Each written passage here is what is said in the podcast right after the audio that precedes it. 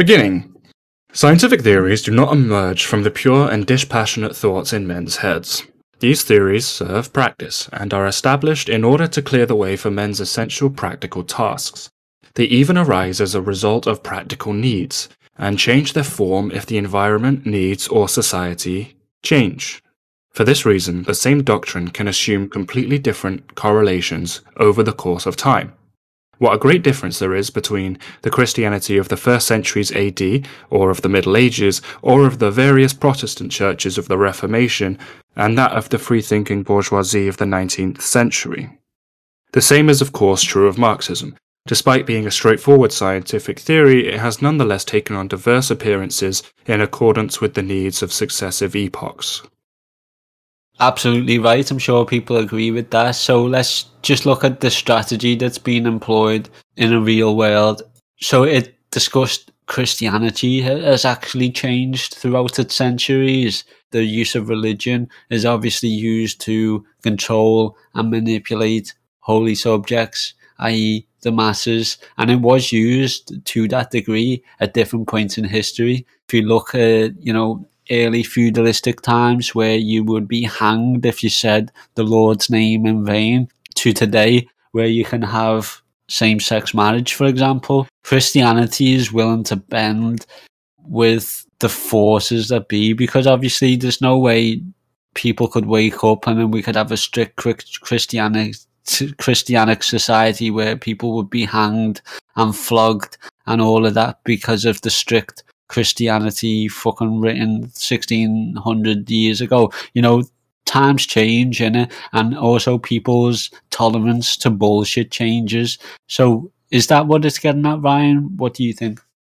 I mean, essentially, it's just the idea that, you know, material conditions will change the theories and times of the times, and they in turn turn round and change the material conditions, right? Like nothing, essentially nothing from the sort of eighteenth or nineteenth century is the same thing it is today, ultimately, right? Everything is in a perpetual state of flux, right? The idea is that, you know, the only thing that stays the same in life is change. This is, of course, true within, you know, Marxism itself. You know, the Marxism of today is obviously going to be fundamentally different than the Marxism of when Marx was alive, simply because the material conditions of today are fundamentally different than when Marx was alive, right?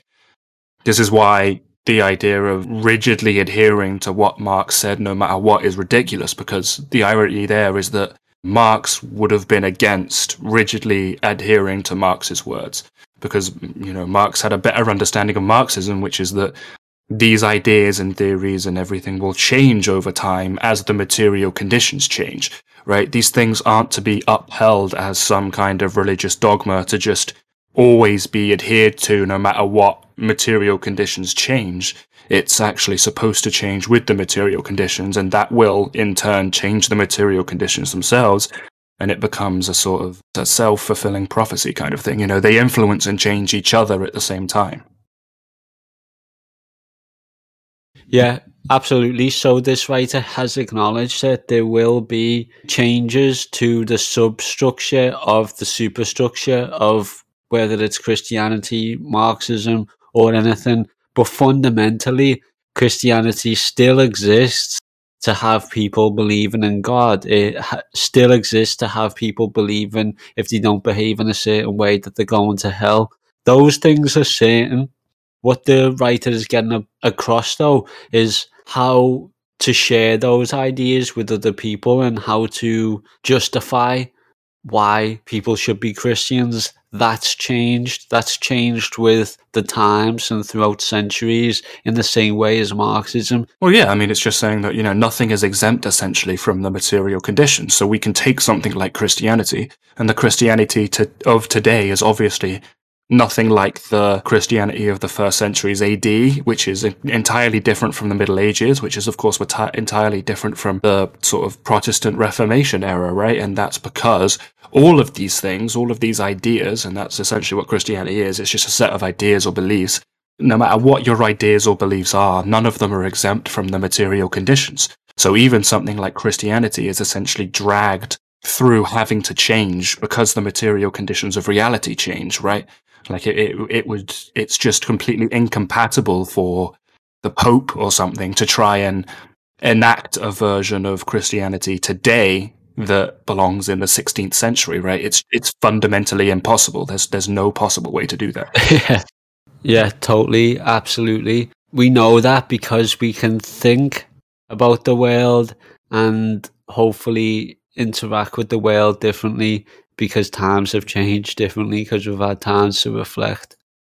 He finishes saying, you know, the same thing is true of Marxism. Despite being a straightforward scientific theory, it is nonetheless taken on diverse appearances in accordance with the needs of successive epochs. And that's obviously similarly when Christianity was needed to ensure the ruling of the divine right of kings. You know, Henry the Eighth used Christianity, but when it didn't fucking agree with him, he just created this whole new motherfucking Christianity, Protestantism or whatever, so that he could get divorced in it. So he just fully, he fully created a whole new religion out of the same religion. How do I say that? So, for example, Christianity is being used to ensure and justify the divine right of kings. But, you know, even if the king disagrees with Christianity and then he wants to do things differently, then that is a different, different epoch. So Henry the Eighth obviously created Protestantism because he wanted to fucking get divorced, so he fully just made a whole new religion, and that is like a new epoch coming about. So Christianity, again, it, it exists.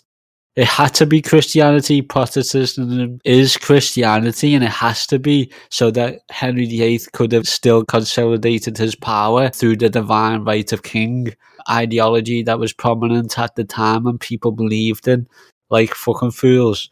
And at the same time, Marxism's justification and its reason for existence has continued to change. So you can look at Marxism to encourage socialism, utopian and scientific.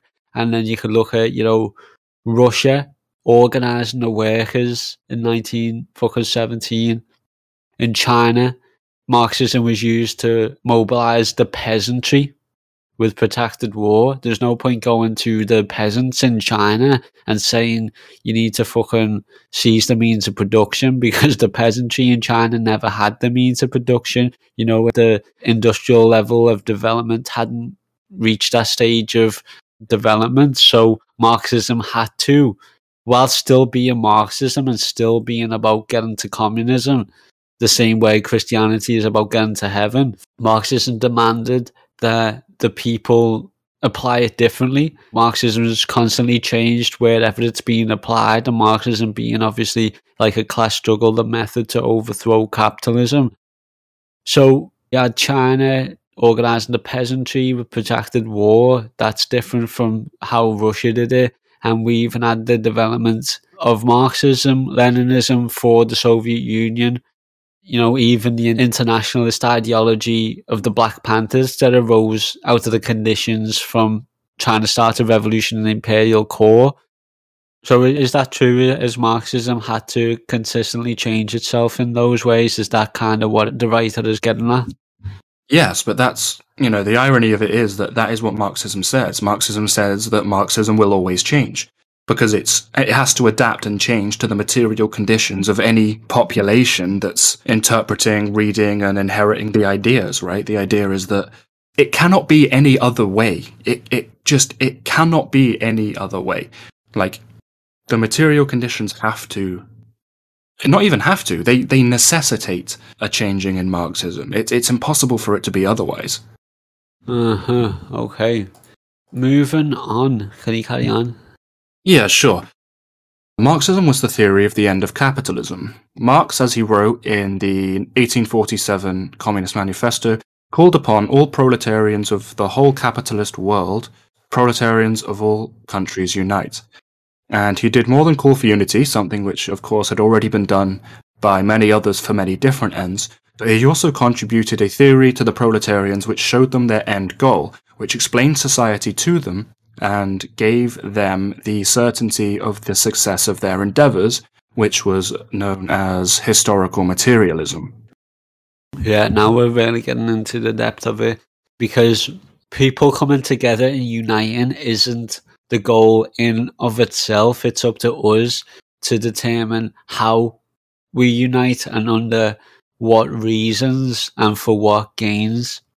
And that is important. And that is where we start to look at historical materialism. So could you continue, please? Historical materialism analyzes the activity of men in history on the basis of their material relations and, above all, their economic relations. Since men do, of course, not act unconsciously, but through the medium of thoughts, ideas, and goals, the latter are always present in their actions, which is to say that these thoughts, ideas, and goals do not, of course, emerge on their own, accidentally, but they are the effect of those same social relations and needs. If an economic transformation is required, if the old conditions are outmoded, this always generates in the minds of men the consciousness of the impossibility of the permanence of the previous conditions and the will to change them. This will irresistibly clear the way by means of action and determines practice. For all these reasons, the proletariat not only needs to realize a better order, historical materialism gives the proletariat the certainty that such an order will come, since the development of the economy contributes to and makes possible its attainment. In this manner, socialism ceases to be a utopia and becomes a science. Obviously, men do not act unconsciously, but through the medium of thoughts, ideas, and goals, the latter is always present in their actions. Just like if you go to the toilet now, it's because you needed a shit.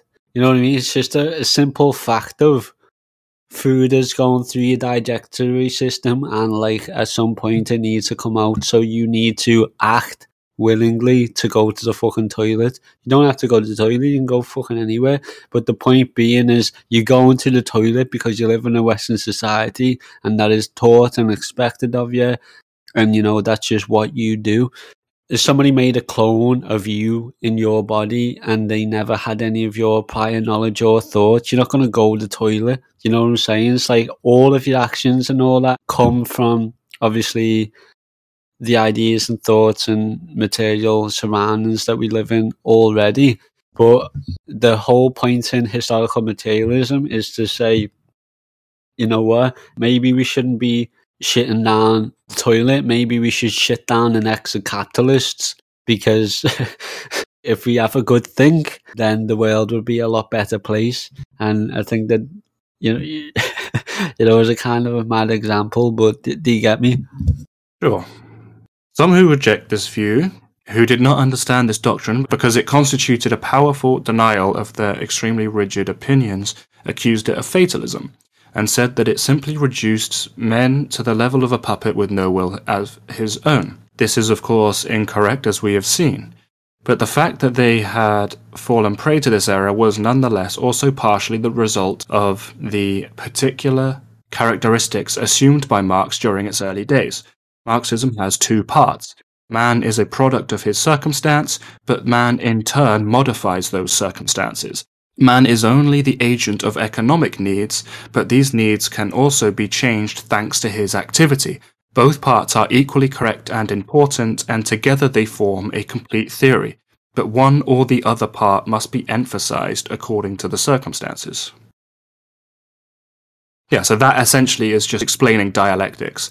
It's explaining that both things influence each other, both things impact each other, right? Thoughts and ideas impact upon the material conditions, and then those material conditions turn around and impact thoughts and opinions.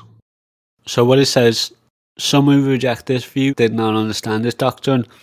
It constitutes a powerful denial of their extremely rigid opinions, accused it of fatalism, and said that it reduced man to the level of a puppet with no will of his own. So is that determinism it's getting at? I mean, kind of. It's essentially saying that just whatever happens was bound to have happened or decreed to have happened, you know. Well, Marx himself also talked about the idea against, you know, like economism, as he called it, which is like the idea that these economic relations or material conditions necessitate a certain outcome that the will of people are unable to change. It's essentially the idea that sort of only half of that dialectic exists, and it's the sort of negation of the other half, right? It's the idea that, like, that material conditions necessitate certain thoughts and opinions, and that's it, right? But what Marxism is saying is that the, the other side to it there is that those thoughts and opinions and everything then turn around and in turn impact those material conditions. So it's a, it's a feedback loop, right? Like they impact each other.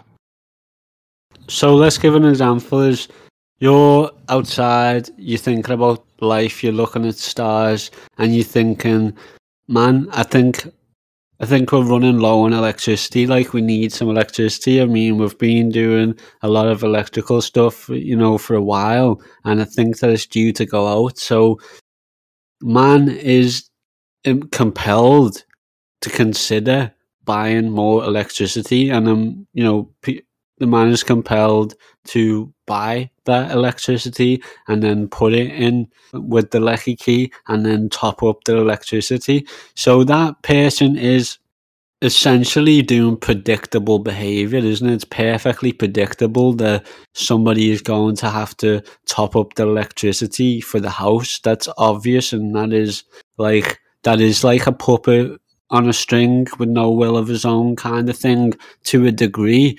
But what we're trying to reiterate here is that we have the power to not simply top up our electricity and then be without electricity, but that's to our own detriment, and don't suggest that. But I think what we're trying to do is try and bring up the fact that whilst there are many behaviours that capitalism forces the people to do, to behave like sheep, to behave like puppets, the fact remains what it's from. This, like, we've been exploited, these commodities have been hoarded from us with people with power, and they'll use that power if we don't pay them or they don't get something from us that would require, you know, physical work to do otherwise to benefit them without them lifting a finger. So, I mean, it's it's like, if we think about things so much, we know the answer, we know why we're behaving to a level of of puppets, but a puppet can never think about why he's on a string. We can. We can think why we're on the string. And again, as Huey P. Newton says, identifying our conditions and why we have to top up the electricity bill, for example, that is power. And then what we can do to change it by marching towards socialism, that is what gives us power. It's the power to recognise that we can become more animated.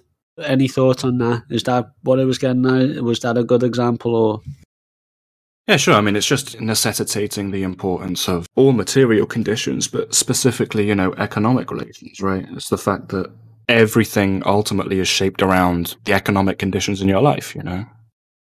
That's just the way it is. Hey. Well, hey. Well, that's the way it yeah. is. Definitely. Come on. Come on. That's just the way it is. So yeah, just to underline, Marxism has two parts. Man is a product of the circumstances, but man in turn modifies those circumstances. And we want to reiterate, we don't want complacency, we want struggle. So we don't want you doing the same behaviours that's expected of you. We need struggle, we need action that would get in the way of the gears of capitalism in all aspects of everybody's life. That's why we're talking about direct action as to like how to change these things. So it's true that man is an agent of economic needs, but these needs can be changed because of our activity. And, you know, Marxism has consistently proved that to everybody. So uh, do you want me, do we want to move on? Yeah, sure. During the era of harsh persecution after eighteen seventy-eight, when everything seemed hopeless, when so many leaders deserted or were unfaithful to the cause, when the ranks of the fighters were severely decimated, when those who stood their ground were losing courage, then Marxism would not have given them the confidence in or the certainty of victory, or the determination they needed, if it had not stressed the fact that over the long term human efforts must yield before the power of economic destiny. Over the ensuing period, it had to place a great deal of emphasis on the fact that great political changes would only be possible when economic development was sufficiently advanced. Allowing things to mature then had to be the theoretical solution, and this is why Marxism adopted the form of parliamentarianism against anarchism. Marxism thus served as a theory of the complete dependence of man in respect to economic relations during those years of numerical weakness, providing the socialists with a secure guide for their tactics. I feel like I'm probably fucking missing some context, and I think everybody is, because this is talking about fucking eighteen seventy-eight. um, but what we appear to be looking at is just a kind of period in time where Marxists would concede to a power of economic destiny rather than action. Do you think that was the case? I'm pretty sure the idea here is that, you know, when we're talking about ideas and thoughts and ideas and opinions shaping the material conditions, and then the material conditions in turn shaping this.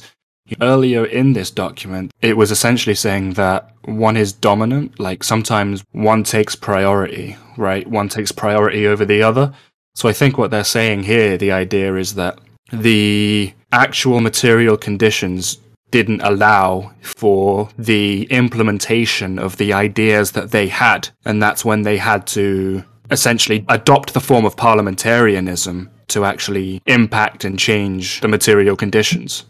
I mean, I think there might even be a through line here with what China's attempting to do, I guess, because the line in here is, over the ensuing period, it had to place a great deal of emphasis on the fact that great political change would only be possible when economic development was sufficiently advanced.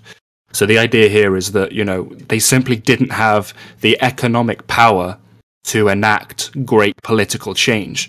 And when that's the case, you have to build your material basis, right? Your actual economic conditions. You actually have to build those up before anything else is possible.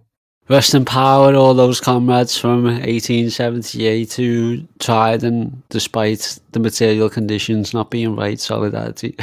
I mean, you can even say that even that shows the power of the dialectic, right? Because once you understood that the economic development isn't sufficiently advanced, you use the thoughts and opinions of men to change those material conditions, and you impact economic development, and then that will in turn lead to new ideas and new thoughts, new opinions, and, you know, these two will keep impacting back on each other.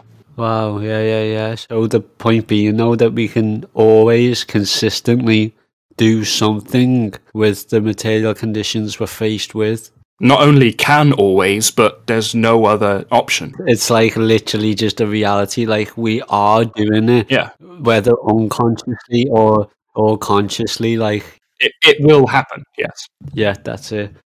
Historical materialism, therefore, necessarily had to assume a powerful fatalistic accent, and this can clearly be seen in the spirit of the leaders and theoreticians of that era. To wait, to undertake propaganda in the meantime, or to organize the growing proletarian masses, since the circumstances required this, was the tactic, and that was the theoretical work of that era. Especially those by Kautsky show us the predominant power which was conceded to economic relations in history.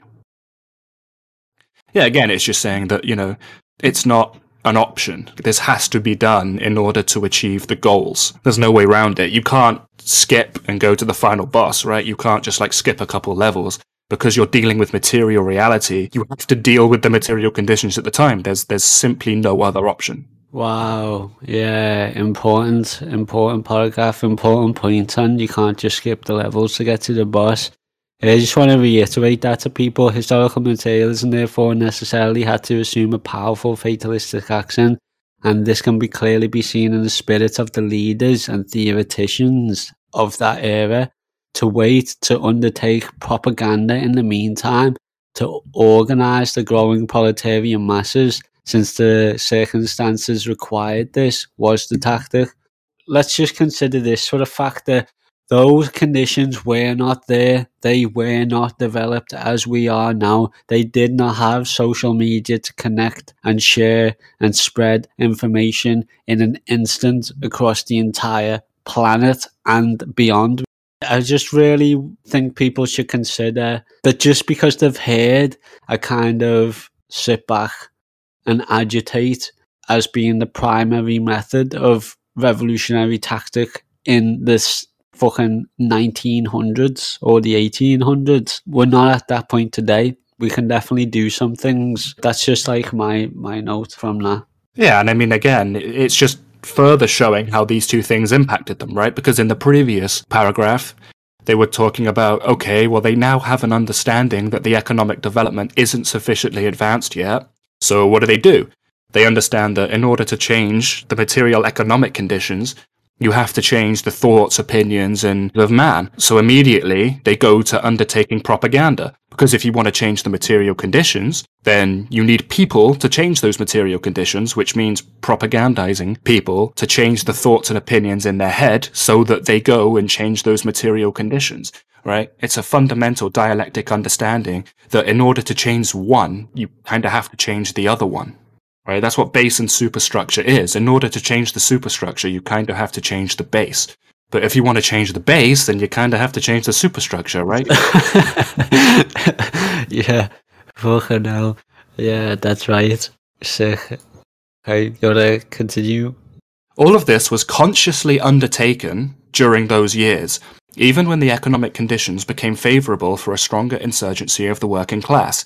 This may seem contradictory, but is in fact quite understandable. When it became politically necessary to take up new tactical methods and to mobilize energetic action on behalf of important fundamental rights, when imperialism grew, threatening with the approach of serious crises, and the masses fought for the right to vote. When all these things took place, the leading circles of the party became increasingly aware of the dangers which these new tactics, which would be violently confronted by the forces of order, posed to usual peaceful activities. Then they went into reverse. They made the masses retreat and opposed those who continued to advance. Kautsky put forth the idea that it was anti-Marxist to incite the proletariat to such actions, that only the anarchists and the syndicalists incited them in that manner, and that true Marxists must know that the circumstances have to mature on their own without being forced. It was in this way that while the vast majority of the party bureaucracy paralysed all the party's living currents, and the party's tactics became famous. I'm pretty sure you can find, like, documents. Things its wake, there's so many perils. For example, you can get arrested, you know, you can get fucking deported. All these, you know, negative things that come from direct action that people are scared to take in direct action. You know, you could lose your job. Why engage in action if economic development itself will just automatically cause capitalism to collapse, essentially? I don't actually think this is pro-Kautsky. I think this is just essentially saying what Kautsky thought, essentially. I think the next paragraph sort of talks about that. It is, though, and this paragraph's essentially bringing up an a strain of thought that exists today within Marxism, and that is that capitalism is going to cause its own demise. Yeah, well, I mean, that's, that's economism, right? I mean, this is essentially what Marx was talking about, which was the idea that's like, don't reside yourself to the idea that no one has to actually do anything because the material conditions will sort of magically change on their own. Yeah, that's right. So the writer basically just asks here, why engage in action? You know, and people could reframe that today as, why should we engage in any direct action against capitalism if it means I'm going to get arrested, if it means I'll lose my job, I'm going to get a reputation of being a sick revolutionary. That's the sort of logical conclusion if you follow through with economism, right? If the idea is that capitalism will collapse on its own, the logical conclusion is, well, then why do any of us need to do anything?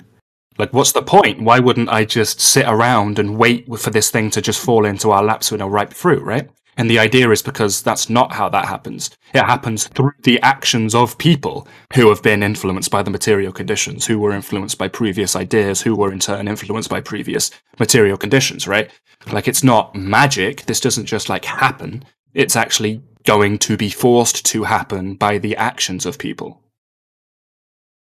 The workers who accepted this sort of Marxism have never, up until the previous day, done anything to contradict such theories.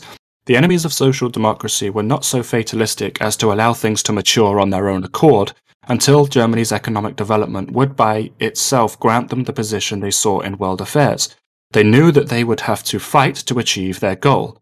that without a struggle nothing can be obtained, and for many years they seriously prosecuted this struggle. The proletarians let themselves be deceived by the artificial uproar and noise of the great electoral victory and stayed the course. But now is the time to bring to the fore the other part of Marxism which has been so neglected.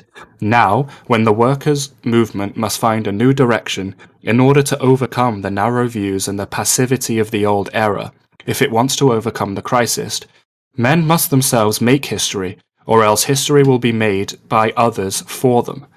Of course, they cannot build without taking the circumstances into account, but they build nonetheless.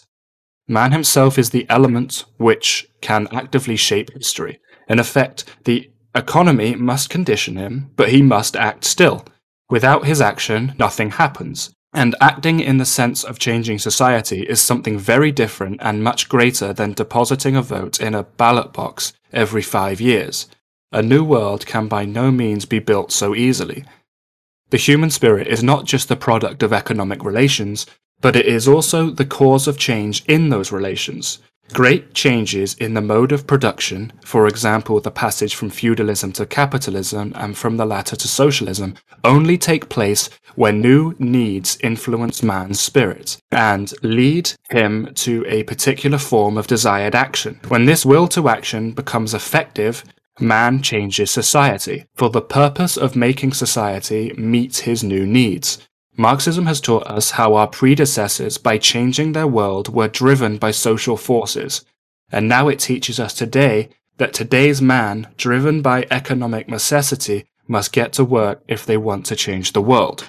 Again, further driving home the idea here that those two things influence each other.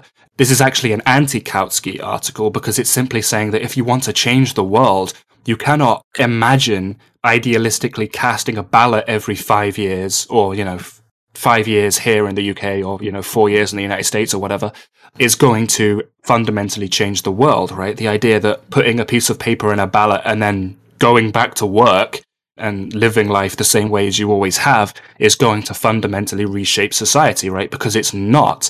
Society will be fundamentally reshaped when the lives of average everyday citizens requires a new society in order for them to live how they're living. That's what he's saying.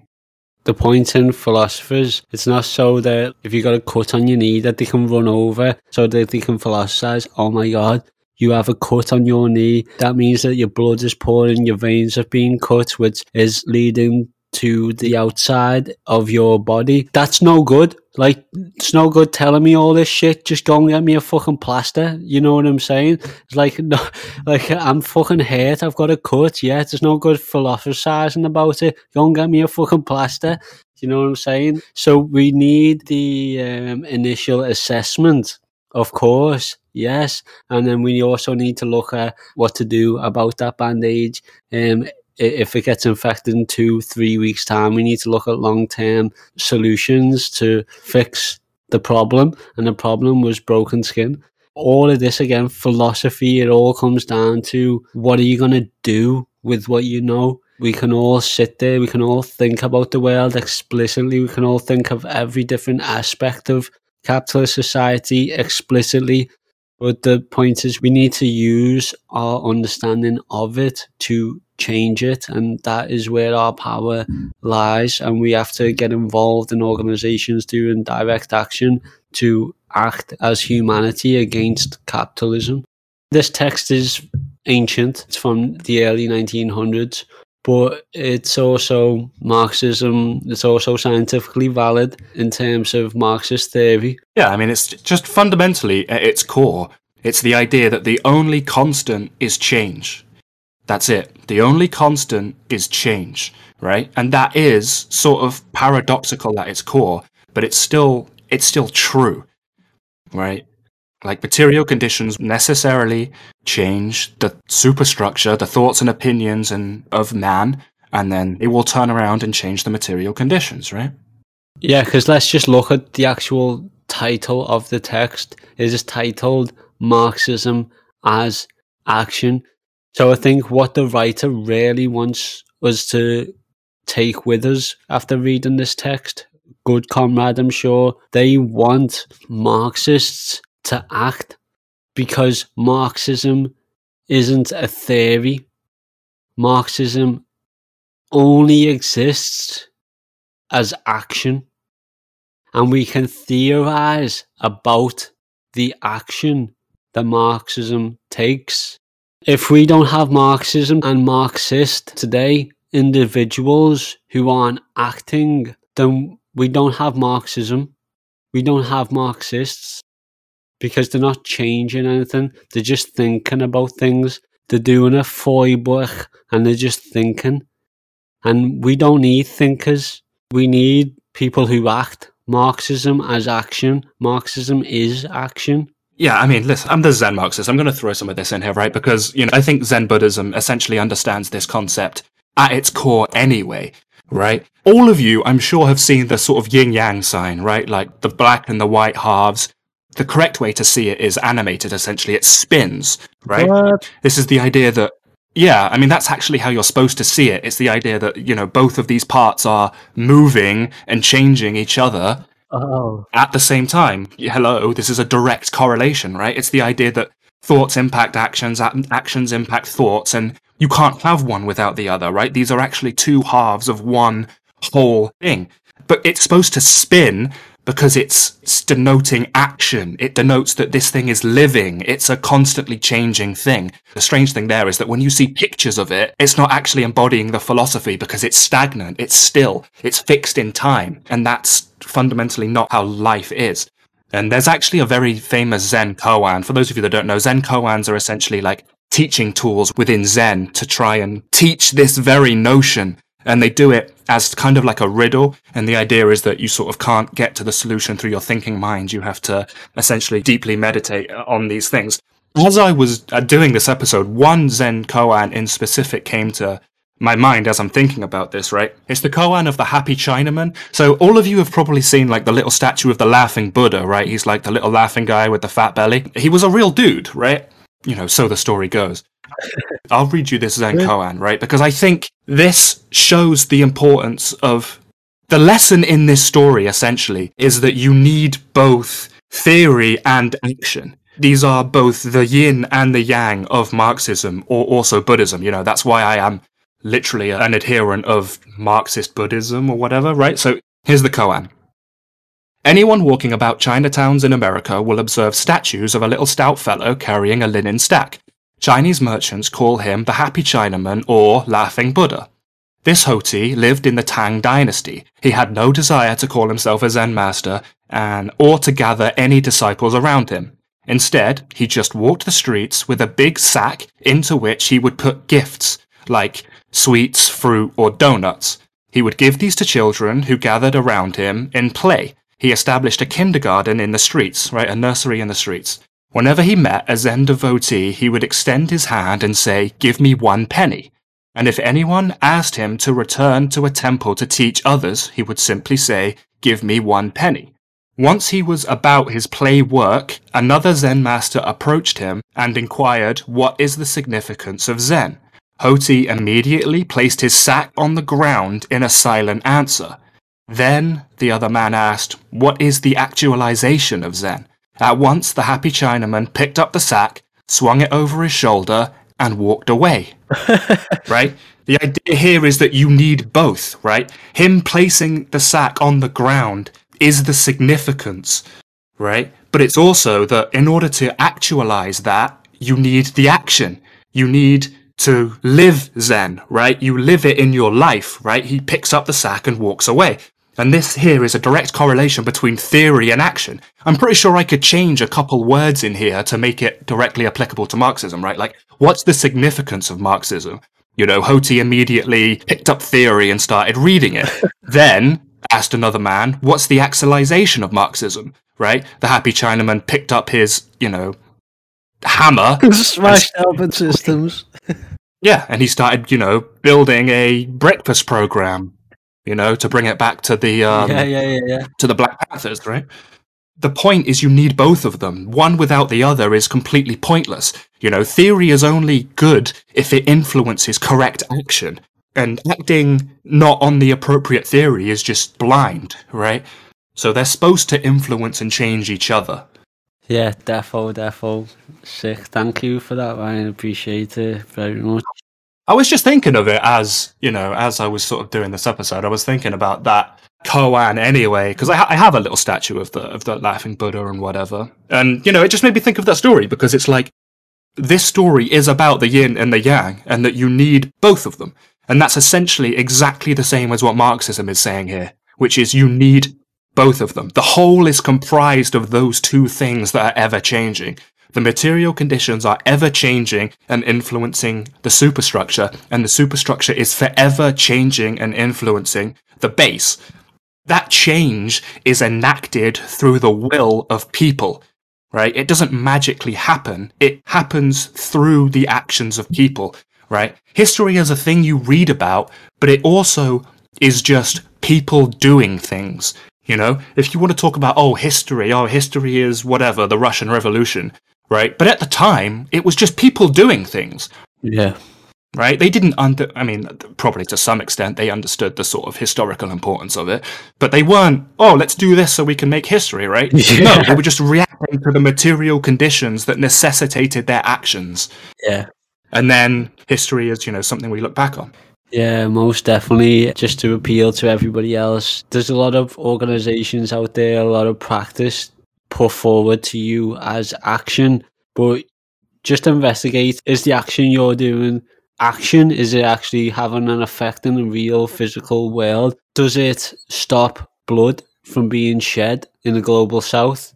Which is why you need both, right? And that's the importance of theory, which is that without theory, how do you know the correct actions to take, right? How do you know? How do you know if the correct action is to base build right now? Or how do you know if the correct action is to, I don't know, move to, to some kind of country in the global south and pick up arms, right? How do you know if the correct action is to pick up arms within the imperial core, right? You don't. If you don't yeah. read theory, that's the point of theory. Theory is only useful if it brings you to the correct action, right? Otherwise, what is the point? Why why even bother, right? yeah, uh, absolutely. Yeah, one hundred percent behind you. I feel like a lot of people who are doing practice are into the practice of getting other people thinking and not into the practice of getting other people doing. And that's something to go, to go away with, basically. I'm not going to fucking say any more than that. Right, but we also know that getting people thinking is not a bad thing, right? Because again, the base influences the superstructure. And if you can change the superstructure, if you can change the way people think or how people think about things or what people think about, then you can actually, in turn, change the base, right? This is why propaganda is so important. Like, honestly, guys, just think about it. Like, we have capitalism. Capitalism wins, right? It's won. It's a, it's here, right? Like, it wins, right? All throughout, you know, whatever, the imperial core, Western Europe, et cetera. So why do they go to such effort and time and put all the money into the constant propaganda? Why? Because even the bourgeoisie themselves understand that a materialist interpretation of the world is the correct one, right? Even they themselves understand that if they don't propagandize the population, then other ideas will, and that those ideas will inspire different socialist actions, and they don't want that, right? This is why I've always said that, like, the most class-conscious people in any society are always the bourgeoisie. Yeah, yeah, because yeah. they understand better than anyone that they have to have class solidarity, right? And this is why even within the United States or the United Kingdom or whatever, you have two parties that are supposed to be against each other or whatever, right? But they're all buddy-buddy, they all go to the same cocktail parties, right? They all understand that at the end of the day, they're class bedfellows, right? They're all from the same class, they all share the same class, they all share the same interests of the same class because they are of the same class. And so, at the end of the day, these people aren't enemies, right? They are essentially class, they're class friends, which is why, again, electoralism doesn't ultimately lead to anything different. Well, listen, here's the thing. There's like a class understanding or a class analysis doesn't necessarily mean you're on the right side of it. You know what I mean? And that's why the strongest enemy of Marxism is a Marxism that's understood by the bourgeoisie, right? Because once they now understand how this works, right, the material conditions and the superstructure and the base, what, what can they do? right? They have control of all the T V stations and all the newspapers and all the radios and everything. So they use that power to influence the superstructure in a way that benefits them. Essentially, they've got a deeper understanding of... Marxism has led them to a deeper understanding of the world, and they've turned around and used that deeper understanding of the world to further solidify their own power, right? Yeah, now you're just talking horror stories. Like, well, well, I mean, yeah, I mean, sure, but that's that's that is what's happened, right? Like, people think Marxism was, you know, fantastic for the for the the proletariat, and it was, of course, right? It led people to understand how society works and where power truly lies. But like, think about it.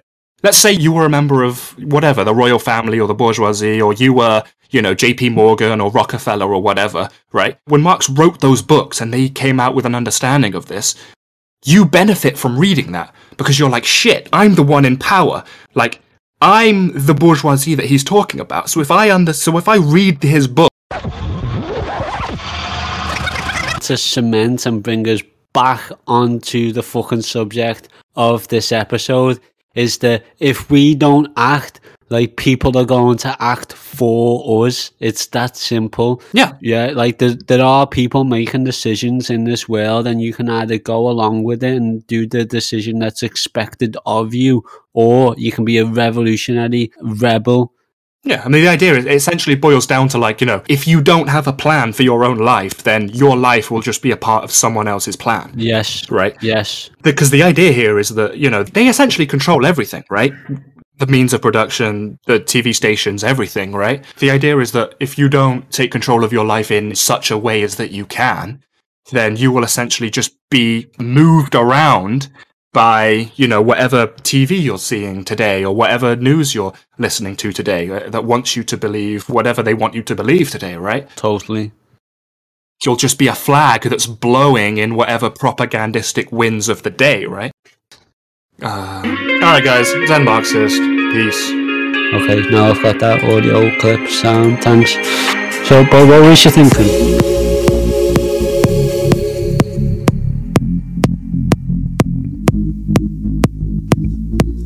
Where did we go wrong? Where did we lose our faith? My brother is in need, but can he depend on me? Do you think if one of you tried, maybe you could find a better